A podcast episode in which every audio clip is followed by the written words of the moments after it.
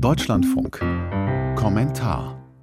Schweden hat die letzte Hürde auf dem Weg in die NATO genommen. Das ungarische Parlament stimmte dem Beitritt nach monatelanger Intervention von Regierungschef Orban zu. Dabei habe sich Orban als Sicherheitsrisiko für die NATO erwiesen, kommentiert Silke Hane. Das Theater um Schwedens NATO-Beitritt ist ein Musterbeispiel ungarischer Demokratiesimulation. Obwohl allen Beteiligten klar war, wer hier den Ton angibt, de facto Alleinherrscher Viktor Orban nämlich, spielte der Ministerpräsident sich auf internationaler Bühne als der treueste Bündnispartner überhaupt auf. Er behauptete, das Parlament alleine wäre für die Ratifizierung der NATO-Erweiterung zuständig, Dabei hat Viktor Orban seine Fidesz-Partei eisern im Griff. Und die hat im Parlament mit ihrem Koalitionspartner eine Zweidrittelmehrheit. Es war also Viktor Orban allein, der die heute beschlossene NATO-Erweiterung blockiert hat.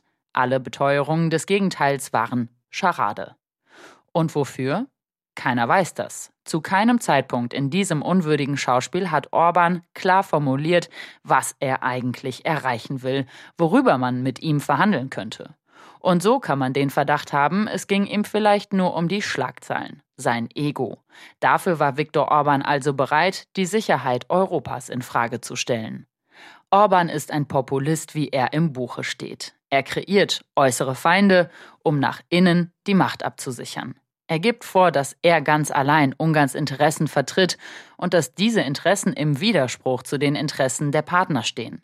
Dabei ist es genau andersherum. Allein hätte Ungarn dem russischen Hegemonialstreben nichts entgegenzusetzen.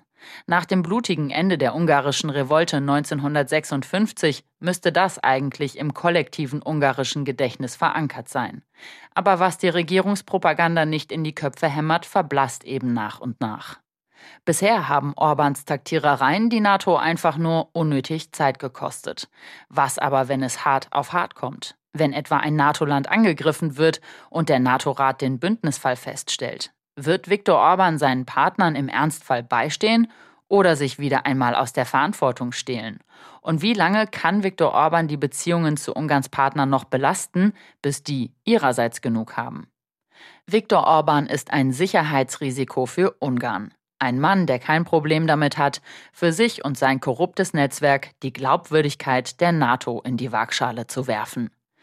Immerhin dürften die Partner in der NATO mittlerweile wissen, mit wem sie es da zu tun haben. Mittlerweile haben die Länder in der NATO wohl verstanden, was sie Viktor Orban glauben können.